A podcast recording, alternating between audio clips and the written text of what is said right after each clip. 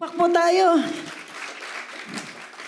Alam nyo, sobrang saya kagabi. Actually, parang ilang buwan naming hinanda. And it paid off kagabi.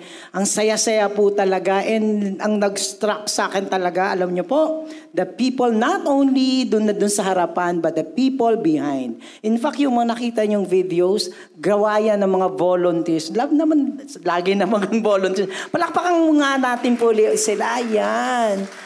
Alam niyo kung bakit tayo nag-extend ng ating uh, anniversary ce- celebration? Kasi taga Victory May Kawayan tayo, dinala namin yung malolos dito. O kaya yung May, May Kawayan, dinala natin nung kahapon sa malolos yung saya. Ngayon naman, tapos na doon, dadalhin natin dito. Kaya may special Sunday service natin on the 10th day, uh, 10th year of our anniversary. Kaya yung po ang theme natin. Pa- kasi po, yung ating theme na follow ay napaka-importanteng mensahe. Ayaw lang namin doon lang sa malolos natin ibigay, kung hindi para sa atin. Alam niyo pa isa pa po, yung follow ay ating magiging theme sa buong 2023. Yung palagi na lang tayo sasabihin natin, sugod mga kapatid, sundan natin si Kristo. Kaya yung follow-follow, pag magbaba, magdadag, magsisimula ako, pag ginanyan ka, ibig sabihin, follow, follow Jesus. Pag nahihirapan na siya, follow Jesus.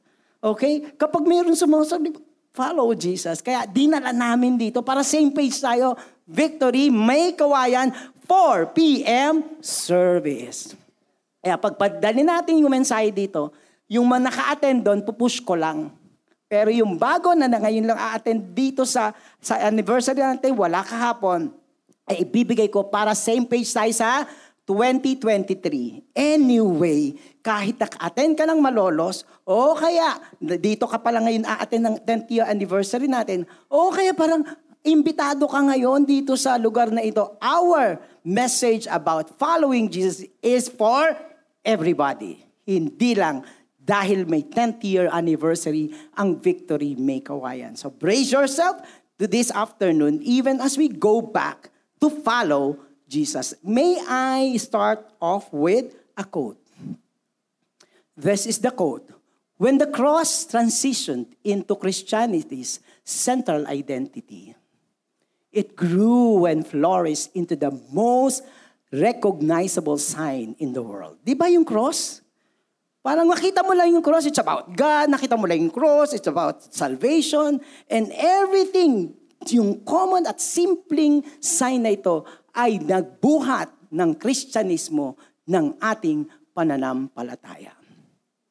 God chose this common formation formation that this pre-owned symbol to what?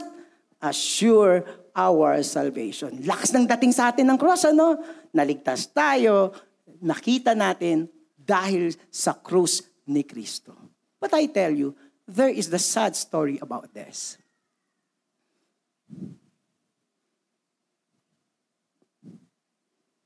Ilan naman tayo? But today, the cross is like a battered ancient building blocks that shields the once revealed mystery. Yung ating salvation, yung ating God na supposed to be represented by the cross and Christ Himself, sabi ni Judith Coachman, siya na ngayon ang building blocks ng katotohanan kasi nag-fade na yung pagtingin ng maraming tao tungkol kay Kristo. Sinapian o dinagdagan na na ngayon ng maraming mga bagay at si Kristo at ang kanyang krus ay naging shattered at nagkaring blurred siya. Today, the world and even the churches and Christians do not see and present Christianity as clear as Christ and His cross. Even us, Christians and the churches do not anymore give the pure Christ and the cross.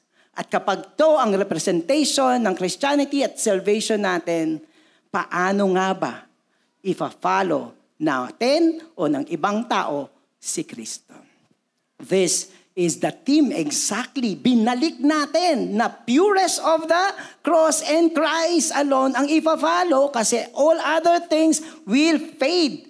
The real truth and who God is at ang ating salvation. Let us all rise and let us read our text for this afternoon. We are reading from Colossians 2, verses 1 and the following verses. For I want you to know how great a struggle I have for you and for those at Laodicea and for all who have not seen me face to face, that their hearts may be encouraged, being knit together in love to reach all the riches of full assurance of understanding and the knowledge of God's mystery, which is Christ, in whom all hidden are the treasures of wisdom and knowledge. I say this in order that no one may delude you with plausible arguments. For though I am absent in body, yet I am with you in the spirit, rejoicing to see you, your good order, and the firmness of your faith in whom? Christ alone. And in verse, next verse, therefore, as you receive Christ Jesus the Lord, so rooted and and as just abounding in thanksgiving. Let's pray, Father. Once again, Lord, we would like to go to the purest of the gospel, which is you and your cross. Lord, many times in our life, nasa-shattered ang tingin namin sa kung sino ka talaga. But this time, through the letters of Paul to the Colossians, we will just see as clearly, Lord, unhindered Christ and His cross. In the name of the Father, Son, and the Holy Spirit, Amen and Amen. Pwede na po tayong umupo. Yan po, ang ating pinaka-main verse, eh ito po, this is the heart for this afternoon. Anong sabi? Therefore, as you receive Christ, Jesus as Lord, so walk in Him Rooted and built up in Him, we will go through this and establish in faith just as you were taught, abounding in thanksgiving. Nilagyan ko ng highlight yung therefore. Bakit niya ba sinabi ni Paul sa Laodicea, so walk with Him, build up, establish in Him. Bakit? May problema kasi may therefore. Kaya yun ang una nating tingnan. Bakit si Paul ay nagsasabi sa mga Laodiceans and Colossians na walk with Christ, be rooted in Christ. Anong maraming problema? So we go to the upper verses. Anong unang nakikita natin? This is Paul's concern. May growing concern siya kaya sinulatan. Ano kaya nangyayari sa ano? Sa Colossians at yung mga Kristiyano sa Colossians and not only in Colossians, in many Christians during those time and in fact even during today. Sa itaas na verse, ano sabi ni Paul sa first verse? For I want you to know how great a struggle I have. Ala, yung concern ni Paul, hindi lang maliit. It is his great struggle. Ano nangyayari dito sa mga Kristiyano na kailangang mabalisa? Si Paul. Sabi niya, I, ha- I, how great a struggle. So, primary concern niya ito to the point that he wrote the letter. Alam niyo po ba, After pandemic, kaming mga pastor, hindi lang dito sa Victory May Kawayan. Even the EN, yung concern sa nangyayari sa Kristyanismo. Kung si Paul may great struggle, ako personally, I have great struggle with the kind of Christianity and even belief system ng mga Kristiyano. Kaya go kami kay Paul. Alam niyo ba si Paul? Nag-aalaga siya ng tao, dinidisciple niya, mat, matandang binata. Single na lang. Narinig niyo rin. Single si Paul. Pero alam niyo, yung sa description niya, kung paano siya nahihirapan mag-alaga ng taong tumuwid sa buhay, pumalod kay Christ, anong sabi niya? Para akong nanganganak. Imagine niyo, lalaki, single. Ano sabi niya? Para akong nanganganak. Para ituwid at maayos ang buhay ng mga Kristiyano. So this is the same concern ni Paul. Are you not concerned that he is, he is concerned? Yan sabi niya, I am in great struggle para akong nanganganak. I have been a, a pastor and so several times na marami akong dinidisciple. Oo, totoo nga, Paul. Ang misis ko ang nanganganak. Pero, ramdam na ramdam ko ang hirap at ang sakit kapag inalagaan mo ang tao sa Kristyanismo. Pagdating sa gitna, biglang liko. Pagdating sa kalawa, ikalawang istasyon, nanghihina at nababago ang paniniwala at pagkaalam ng Kristyanismo niya. So that is His concern. Ang sabi niya, and for those out there, for all who have not seen me face to face, that their hearts may be encouraged. Baka nangihina yung mga Kristiyano, being knit together in love. But his greatest concern is this, to reach all the riches of full assurance ng mga Kristiyano of the full understanding and the knowledge of God's mystery which is in Christ. Maintindihan. Ba tayo nagpipreach? Ba't sa disciple lagi nagtuturo? Ang hirap naman na hindi mo naiintindihan ang pananampalataya mo. Pag hindi mo naiintindihan, ang dali-dali mong madaya. Kaya very ano, passionate sa pagtuturo. Ngayon, I'm passionate na para maintindihan natin kasi pag may dumating na ibang turo, hala, madali tayong madadala. Yung cross at kay Christ, lalabo. So ang sabi ni Paul, that you reach the full riches of full assurance of understanding and the knowledge of God's mystery. Kanino nang, nasaan na mystery ng God? Kanino natin napatunayan yan at nakilala? Sa pamamagitan ni, hindi ni pastor. Hindi na mayaman na pastor, hindi ng mega church. Hindi ng Netflix, hindi ng computer, hindi ng social media, no, ngunit ni no, ni Kristo. Kaya ang sabi natin, follow Jesus alone.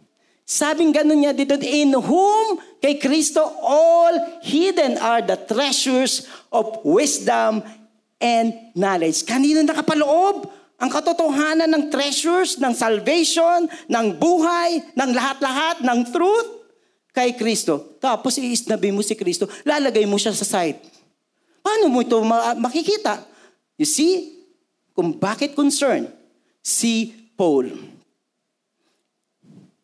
Because ang maganda sa Kristyanismo, hindi na mystery ang Diyos. Hindi na mystery ang salvation mo. Because Christ and the Word revealed to us our faith and the truth and our eternity.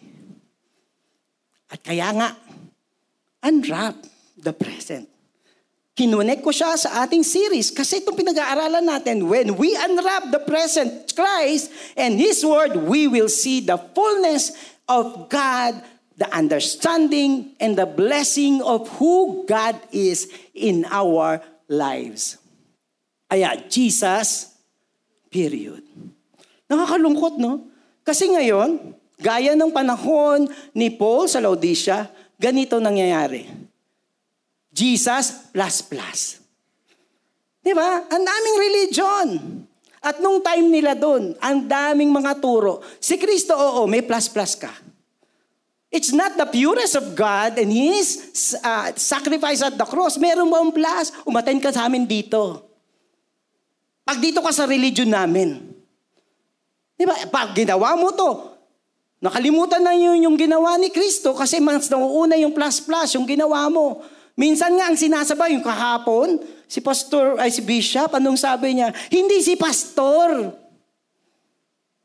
Di ba ang daming celebrity pastor international? Grabe, hindi na si Kristo siya na. Eh nung mas bata pa kami, nung mas charismatic movement, nawala na si Kristo. Kanino ng movement, kanino ng ministry, palakihan ng mga pangalan ng pastor. At nauulit siya ngayon. Kaya si pastor, ipidisplay niya yung jet niya. Kaya si pastor, yung kanyang bag, na matindi ang presyuhan, eh di hindi mo ba yung titingnan? So it's not Jesus plus plus. Or kaya ganito, Jesus plus plus. Nauna pa yung plus plus. Pag pumunta kay Kristo, yayaman ka. O di bunda ko sa yayaman, pero si Kristo sa, sa side. Ang pursuit is Anong mabibigay sa akin? Sabi natin, seek ye first the kingdom of God kay Christ. And all these things will be added unto you. Ang yung mabaligtad, yung added ang inuuna. Tapos, yung susunod, si Kristo. Kaya kaila, pag yung added nun, wala ka, takbo ka kay Kristo. Pag nandoon na, wala na uli si Kristo. Hanggang antayin mo na naman. So all these things ruin the purest of the cross in Christ. See to it that no one takes you captives by philosophy and empty deceit according to human tradition and according to the elemental spirit of the world and not according to Christ. Kaya kami dito nagtuturo ng todo. Kasi titingnan nyo yung mga naririnig natin. Titingnan nyo yung mga nakapost. Ang sobra ang ano yan, epekto sa atin. Pero titingnan natin kung ito ay human philosophy, galing lang ng tao, o kaya tradisyon. O kaya mystical, may spirit-spirit din, pero ibang espiritu. Pero it is not according to God. The world boasts of the philosophy of man and human tradition, putting on to the flesh and the world, and not to Christ. Superficially, acknowledging Christ, but kayo magsabi, Dali magdaling maglagay ng label dito, Christian ako eh. Ma-attend ako eh. Pastor nga ako eh. Pero how do we acknowledge Christ in His fullest uh, godness, in His fullest sacrifice at the cross? Tingnan nyo, but not to Christ. Kaya alam nyo po, ito nga, ito din yung advocacy ko, medyo nakikita ko na yung, kami po, galing kami sa 1980s, na charismatic movement, doon namin nakilala si God. Yung namin namin, hello, yung mga kasing edad ko. Alam mo, doon hanggang mamatay kami kay Kristo. Sobrang ang higpit no, at kay Christ, kay Christ. Ngayon hindi na. Anong unang binabando? Prosperity. Popularity. But it is not Christ. At ngayon, sa panahong ito, may superficial acknowledgement of Christ, but not actually follow Him. Is this subject not very important? It is. Kaya bago magsara ang 2022, let's follow Jesus in His purest gospel for 2023 and the beyond. Sabi nga natin dun sa anniversary natin, 10 years and the and beyond. Kaya ito po yung ating mensahe. Tingnan niyo ang sabi ni Paul. For though I am absent in the body, yet I am not with you, rejoicing to see your Tingnan niyo yung kanyang therefore. Ang gusto niyang mangyari, kasi very concerned siya sa spirituality and life ng mga, ng mga Kristiyano at mga simbahan. Sabi niya, ang kanyang-kanyang pangarap ay makita sila in your or good order and the, in, in the fairness of your faith in whom? Tingnan niyo, ano ang kaniyang purpose? Ano ang kanyang goal? That we are our good order and our firmness in Christ. Ano nga yung ibig sabihin ng good order? At ano daw ngayon ang ibig sabihin ng firmness in Christ? Paano natin to magagawa? But first, kung concern to ni Paul, concern mo ba sa sarili mo? That you will have good order and firmness in faith in Christ alone. Hindi lang dapat concern ng simbahan, hindi lang concern ng pastor or ng victory group. Ikaw mismo ang mag-concern. Kaya nilagay ko na hindi your, kundi our good order, our firmness of our faith in Christ. Kaya nagsabi siya, ano? Therefore, as you receive Christ, Jesus Christ the Lord. Ano napansin niyo rito? Nung pinaalala niya sa mga nag, mga Kristiyano, sino na receive? Sino ni-receive? Christ. Ano ang sabi? Ni-receive mo si Christ na Savior lang, provider lang, comforter lang, tagabigay lang ng pera. Anong sabi? Everybody please read. As Lord, we cannot follow Christ if we have not received Him as our Lord. Kaya si Paul, inuna na yun. In fact, when you read the Bible, even in New Testament, dalawa lang sa Acts dalawang beses lang sa Acts, sa Book of Acts, sinabi yung word na Savior. Pero 24 times, Lord. Ano ibig sabihin? Pag nag one to one ka, pinaulit-ulit namin to. Mas maraming beses na sinabi sa Bible ang Lordship ni Christ kesa sa Savior. Hindi ko sina-undermine ang pagiging Savior ni God. Kasi when the moment you receive God as our Lord and Savior, ayun na yun ang problema sa walking. And following is Christ being Lord. Di ba? Ang sarap. Sino dito gustong pumunta sa impyerno kasi hindi niyo tatanggapin si Kristo? Di ba ayaw niyo lahat? O Savior, tapos na tayo doon. Sign. Pero anong sinabi? Receive Him as Lord and Savior. Hindi tumatama yung mga ano. Ayan. Kaya moving on. So, settled na tayo. There are problems. Pwede tayong madaya. At ngayon, sinabi niya, bilang mga Kristiyano, tinanggap si Kristo bilang Panginoon. O una pa, tagapagligtas at Panginoon. Ito na yung so. So, everybody please read. One.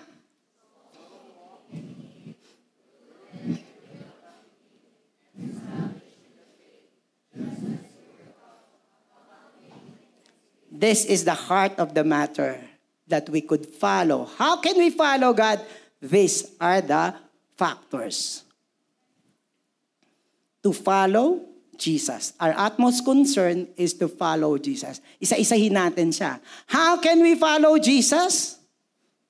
One is, unahin ko lang muna yung rooted ah. Babalikan ko siya sa so walk with Him. Rooted in Him ang ganda ni, ang galing ni Paul kasi mayroon siya mga imagery. Anyway, the literature of the Israel uh, Israel are full of images. Pumunta kayo sa ano, sa sa Psalms, 'di ba? Ang daming mga images. Even Paul kasi ano din siya, Jew din siya, kaya ang dami niyang image. The first image is be rooted in him. Uno. Rooted. Tanggalin mo sa ugat ang sang ang puno, ano mangyayari sa kanya o ang halaman ano mangyayari sa kanya?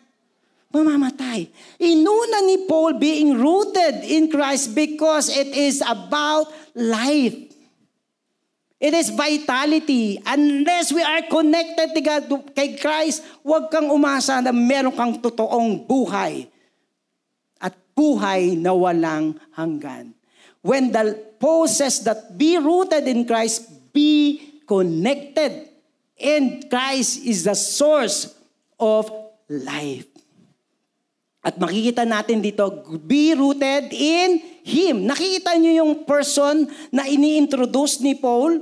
Hindi ka rooted sa church, hindi ka rooted lang sa belief. Kanino ka rooted? Kanino ka nakakonect? Naubusan ka ng ano, ng charge. Tapos, wala kang charger. May buhay ka pa ba? Lungkot mo na nun. Isa na lang. One degree na lang. Degree. Percent. One percent na mahalos mamatay ka. Tandaan mo, when we are not rooted in Christ, what you see, paano ka maglalakbay na hindi ka nakakapit toko kay Kristo. This is being rooted. Ito yung fundamental. Ito yung receive Christ as Lord and Savior. Hmm, kapit na ako dito. Dito na gagaling ang aking bagong buhay. The sense of fairness and thickness. Fix it. Thickness. Papakita ko sa inyo to. Di ba? Yung lupa, naghihiwalay na. Ang mga rooted na puno, hindi bibigay. The same with us. If we are rooted in Christ, kahit anong nangyayari, tumatalembong-talembong sa bagong Omicron, Delta, and everything in the world we just experienced, those who are rooted in Christ will have life. Kahit na mamatay siya sa COVID, meron siyang buhay na walang hanggan kasi rooted siya in Christ. Alam nyo, very, very, ano yon sa akin yung picture na yan. I was experiencing the lowest point of my life and ministry nung nakita ko dito. Bakit ako tutuloy? At hanggang ngayon, inangat at inayos ako ng Diyos. Nakita ko yung picture nung hinang-hina ako. Yung parang bibigay ka na, salamat na lang kay God. Kay God. you are rooted. Bumuka man ang lupa, ang mga nakar kay Kristo, ang nakagugat kay Kristo ay mananatiling may buhay. Alam nyo, nung una ko tong ginawa, ayan, ah, yun lang ang picture ko. Pero nung kami nag-camp kawayan, alam niyo po, pinadevotion ko dito. May isang young adult doon. Hindi lang nag-iisang puno ang naisip niya. Ang sabi niya, rainforest. Kasi yung rainforest, maraming mga puno na nakaugat kay Kristo. You are all rooted in Christ. At magkakakapit-kapit ang mga ugat natin kay Kristo. Lalo kang tatatag. Alam niyo kung gaano ka kasaya at kasigurado na hindi ka nag-iisa. Ang sarap lang isipin, ano? Konting PM lang. Sa, sa akin nga ganito, Pastor, mm, ugat to. Aantayin ko. At minsan nga hindi pa nagsasabi. Pero the Lord spoke to me kasi ka rainforest. May problema pa ba? Sa, minsan, ay, alam ko, hindi sasabihin, I am praying for you. Kasi bakit? Magkakaruktong ang bituka natin. Magkakaruktong ang ugat natin. Isang ating Panginoon, walang iba kung hindi si Kristo. Palakpakan nyo ang Victory May Kawayan in 10 years anniversary celebration because we become a rainforest and it is a blessing for you and me. Next, how can we follow Jesus? And build up in Him and establish in the faith. Ano image rin na nakita nyo? Build up in Him, establish in faith. Build up. Building. Yan. Nakita niyo yung bagong image tree? Ang image siya ng structure, ng bahay, ng building. Pag building, ano importante? Foundation. So pag sinabi nating build up in Him, hindi ka lang rooted, nakatayo ka pa kay Kristo. The wise man built his house upon the rock. What is the rock there? Of course, Jesus Christ. Pero particularly if we exegete or you sa text tinignan mo, ano yung sinabi niya dito? This is the Word of God. Ang ating tatayuan ay ang salita ng Diyos. Kita nyo naman, hanggang mamaos. Magtuturo. Tinuturuan sa victory group, sa kwentuhan. Huwag niyo kayong tabihan at magtanong kayo sa akin ng Bible verse. Hindi kita tatanan-tanan. Because that would be your foundation. Tingnan niyo yung mga tuwing linggo lang nakikinig ng salita ng Diyos. Pagkatapos, isang linggo o pitong uh, anim na araw na iba ang kinukonsume na mga information and knowledge, hindi kilala si Kristo. Pagdating ng problema, the wise man built his house upon the rock, the rain fell down, but the, ha- the house upon the rock, what? Stood still. The foolish man built his house upon the sun. The rain fell down and the flood came up, But the house upon the sun collapsed. Be built up with God in His Word. Ano sabi diyan? Upon or into the foundation, resting upon Him as a building is resting upon the foundation. At isa pa po, dito sa uh, upon the rock, is that upon the, upon the built upon is the endurance. I want you to from the house pumingin kayo sa image rin ng ng ano yung mga great great building, yung matatandang building na. Yung kasing tanda ko joke lang. Mas matanda sa akin yung mga wall ng Intramuros. Pero anong nakikita nyo? Pag nakikita nyo yung matatandang building, wall, di ba? Durability. Endurance. Those who are built in Christ and established in Christ, established in His Word, in our relationship, para kang pader. Kasi ang kasama mo ay ang pader ng mga lahat ng pader. Your mighty fortress. Your strong tower. My strong tower is our Lord. Alam niyo po ba, yung foundation. This is the building up the strong foundation. Uh, in due respect to other churches, nagpasalamat ako, very, very particular ang every nation ng Victory May Kawayan sa foundation. For is engage, establish. Establish what? The foundation. Kaya tayo turo ng turo. Kaya merong maraming pagkakataon sa victory group na nagtuturo tayo. Ano yung establish doon? Foundation para mas matatag. Huwag mabore kapag nagtuturo ng ng ano ng ng Bible verse ng Bible. Huwag din lang umasa na tinuturuan ka. Mag-devotion ka. Mag-aral ka rin ng salita ng Diyos.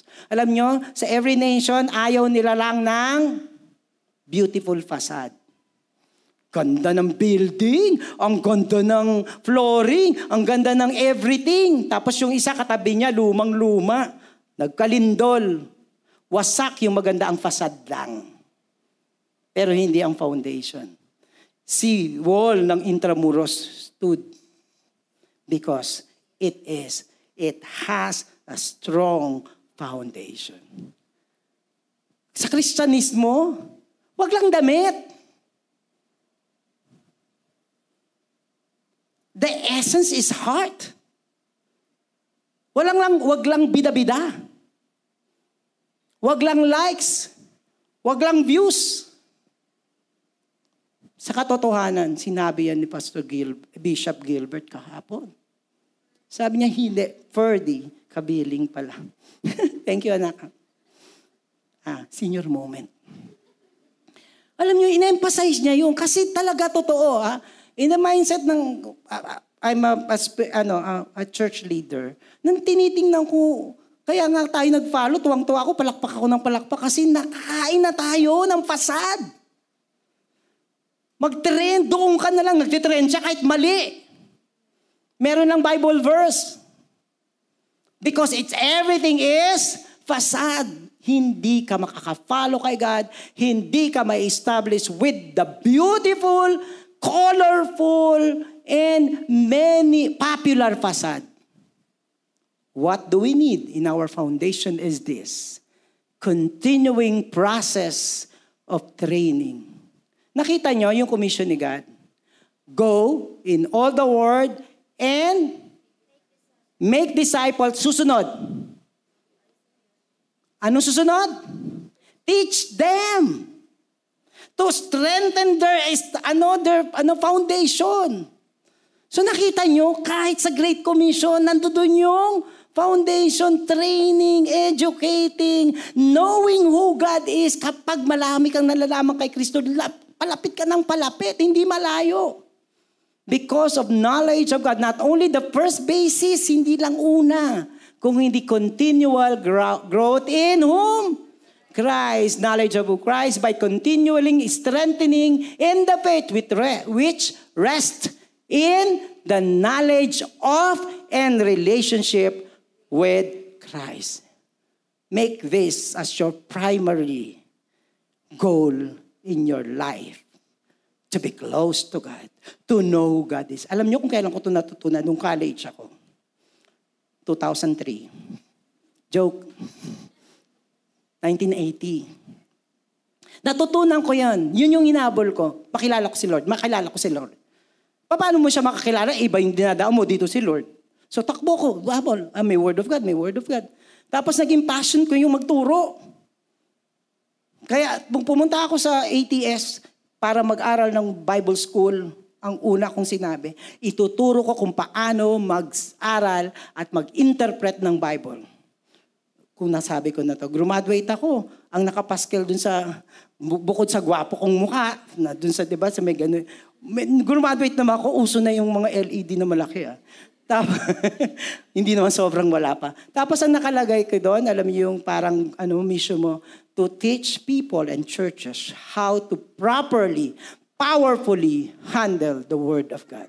Kung passionate ako dito, it's all because that is my mission. Bakit kasi? To build the people in the foundation and establish their faith in Christ alone. So ito na tayo. Balik na tayo sa una. So walk with Him. Rooted, established. Anong gagawin mo? Yun na yun. Right?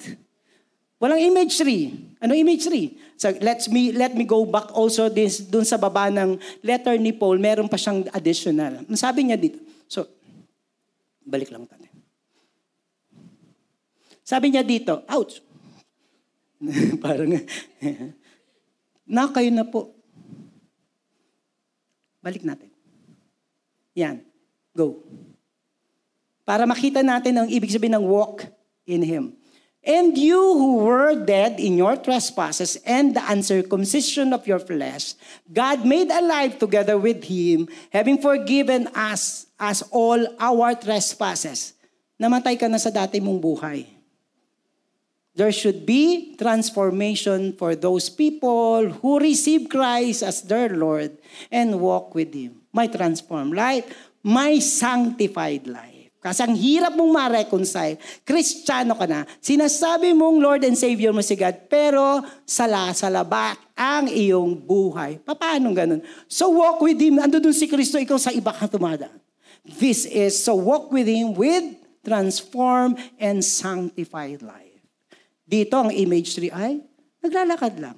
Walang bundok, walang building, tao. Kasi yung so walk with Him is the sum total or ano yung sum? Ano? 1 plus 1 equals? Ano tawag doon? Summation. Kapag rooted ka and build up ka, ang summation yon is you walk with God. Konti lang yung explanation. This is the transformed and sanctified life of those who are following Him. Tingnan natin ulit yung mga imagery natin. Just as you were taught, number one, rooted in Him. Two, build up and establish in Him. So walk with Him. Tapos na ba tayo? No. Abounding in thanksgiving. Alam nyo, kahapon din, I, I am so blessed nung dinugtong ni Bishop, Bishop na lang, para hindi magulo. Bishop, yung sabi niya, What's the, what's the picture of thanksgiving? Humility. What is the picture of thanksgiving? You, ano? Gratefulness. Kasi kapag nilagay mo si Christ dito sa tabi, hindi ka na grateful kay God. Ako na to. Ako lang to. Asan na si Kristo? Ay, nakalimutan ko. Pero yung, alam nyo, yung pusong thanksgiving, di ba agad-agad yun? Post nga tayo ng post, Lord, salamat! Natutuwa ako dun sa mga ang simple-simple, pinopost na nagpapasalamat kay God. Yung paminsa pa nga, walang, hindi mo alam kung ano nilagay niya dun. Pero you just feel the heart of the person who post, Lord, thank you. Gratitude is an act of humility and submission to God. Di ka magpapasalamat kay God kung hindi mo inaasa ang buhay mo kay God. Kaya ano ang imagery ng Thanksgiving natin? Nag-uumapaw. Hindi lang Thanksgiving, kung hindi nag-uumapaw na pagpapasalamat kay God. Mabawasan ang gratefulness mo kay God, may problema yan. Baka hindi ka na-established in Him at meron ka nang tinitingnan, including yourself, na sinasabing salamat me, salamat you, salamat you. Pero yung abounding in thanksgiving is an act of a person who fully follow God, rooted and established in Him. Overflowing thanks to God that we do not have the mystery, right? Hindi na mystery si ang ano, salvation, no? Sino nakakaalam ng salvation dito? John 3.16. Pasalamat tayo, alam na. Sa iba, bulag Di pa nila alam. Di ba po? Yung iba ni-reject. But magpasalamat tayo because the mystery is unfolded to us and the truth was given to us in the person of whom? Christ, hindi si pastor. Truth so precious and glorious, the knowledge of, and uh, ulit-ulit ako, no? Knowledge of and relationship with Christ, our Lord and Savior. Ang sarap na nag-uumapaw, ano? Pag sinabi ko nag-uumapaw, hindi lang panahon ng hirap, ay ng saya. Yes, Lord, thank you. Uh, ano, faith goes. Thank you, Lord, for answering our prayer. Thank you, Lord. Ito na po. I tell you, the abounding of thanksgiving and gratefulness also at the very time nasuko ka na. At the very, at the very time na wala ka ng pag-asa. Pero deep within, because rooted ka kay God, kumakapit And later on, you will just see God unfolding His way at doon ka ulit magsisigaw ng Hallelujah and praise the Lord.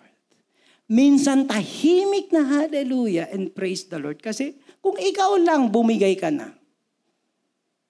Sino dito almost? Akala niya na nga wala na siya. Because of God steadfast love and because of God greatness, kinip ka niya. Whether you see it or not. Whether you feel it or not, but God is so good that He keeps you always and all the time. Pag na-realize mo, sasabi mo, Yes! Maraming, marami pong salamat dahil tinawag mo akong iyong anak. Oh, get your paper. Susulat na tayo. Ito yung how can we follow Christ number one? Okay, parang mas mas mas nauna pa sila ha.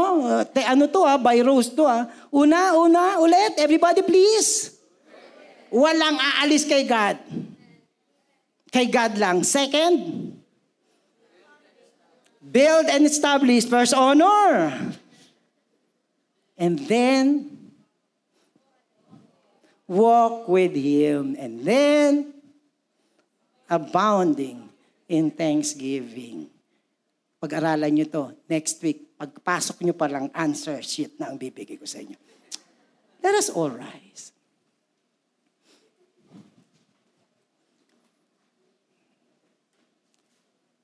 Ako alam ko to.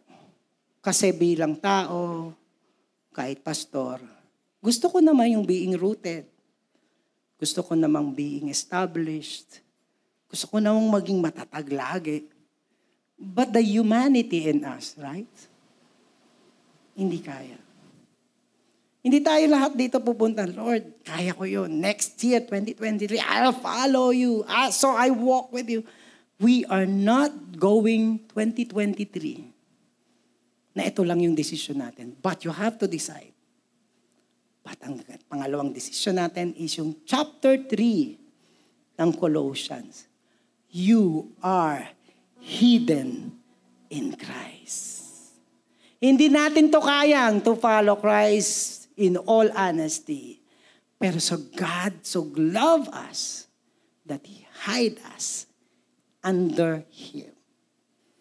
So kapag follow tayo sa Kanya, we're rooted in Him andun si Kristo na bibiyayaan tayo ng kapangyarihang sumunod sa Kanya.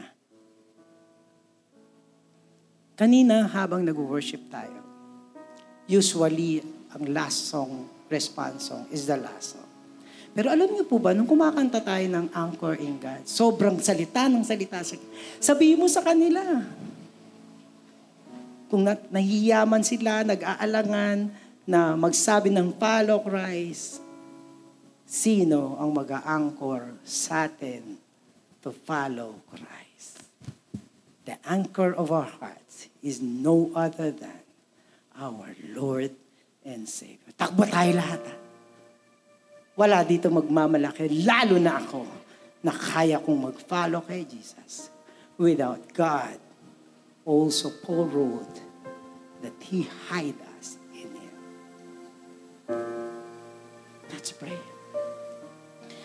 Let the anchoring of our hearts be blessed by His patience, by His mercy, by His strength, and by His abounding grace.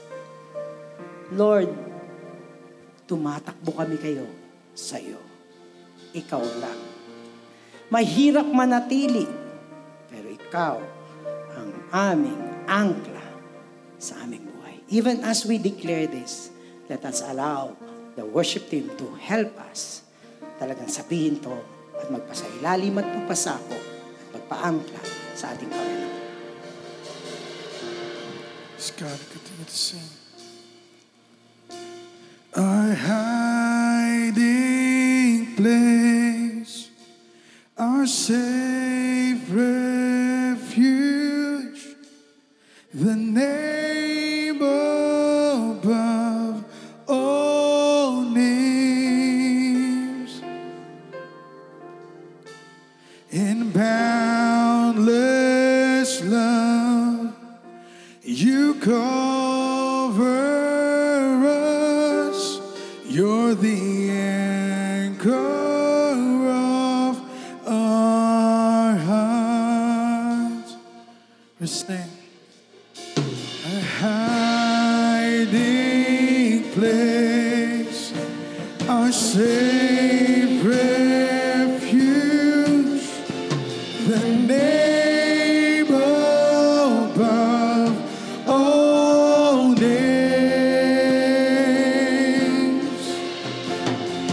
ground.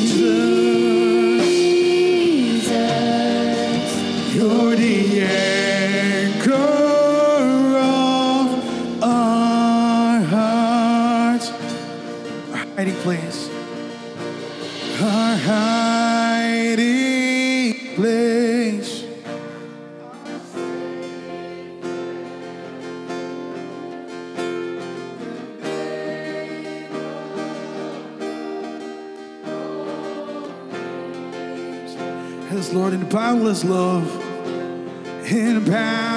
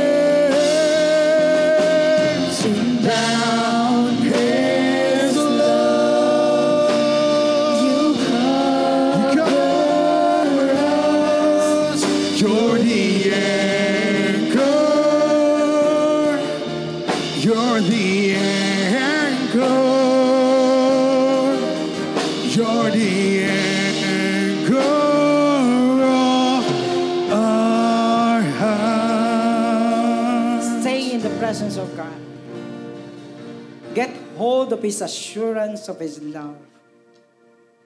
You are great in His care. Let the comfort and assurance of the love of God cover each one of us. Stay in God. Rest in the Lord.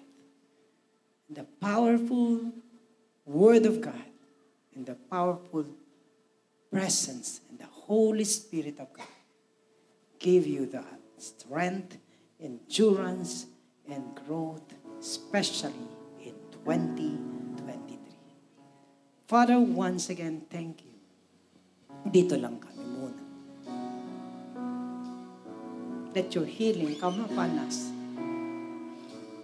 That the weakness in us be replaced by your strength. Bitterness be gone. Let hopelessness be gone in the name of Jesus. Just staying in your presence, our hiding place, our refuge. God. Lord, yung fear namin, yung fear namin for 2023, lusawin ng katotohanan ng iyong pagmamahal, ng iyong presensya, ng iyong pangako na hindi kami, kami iiwan ni papabayaan.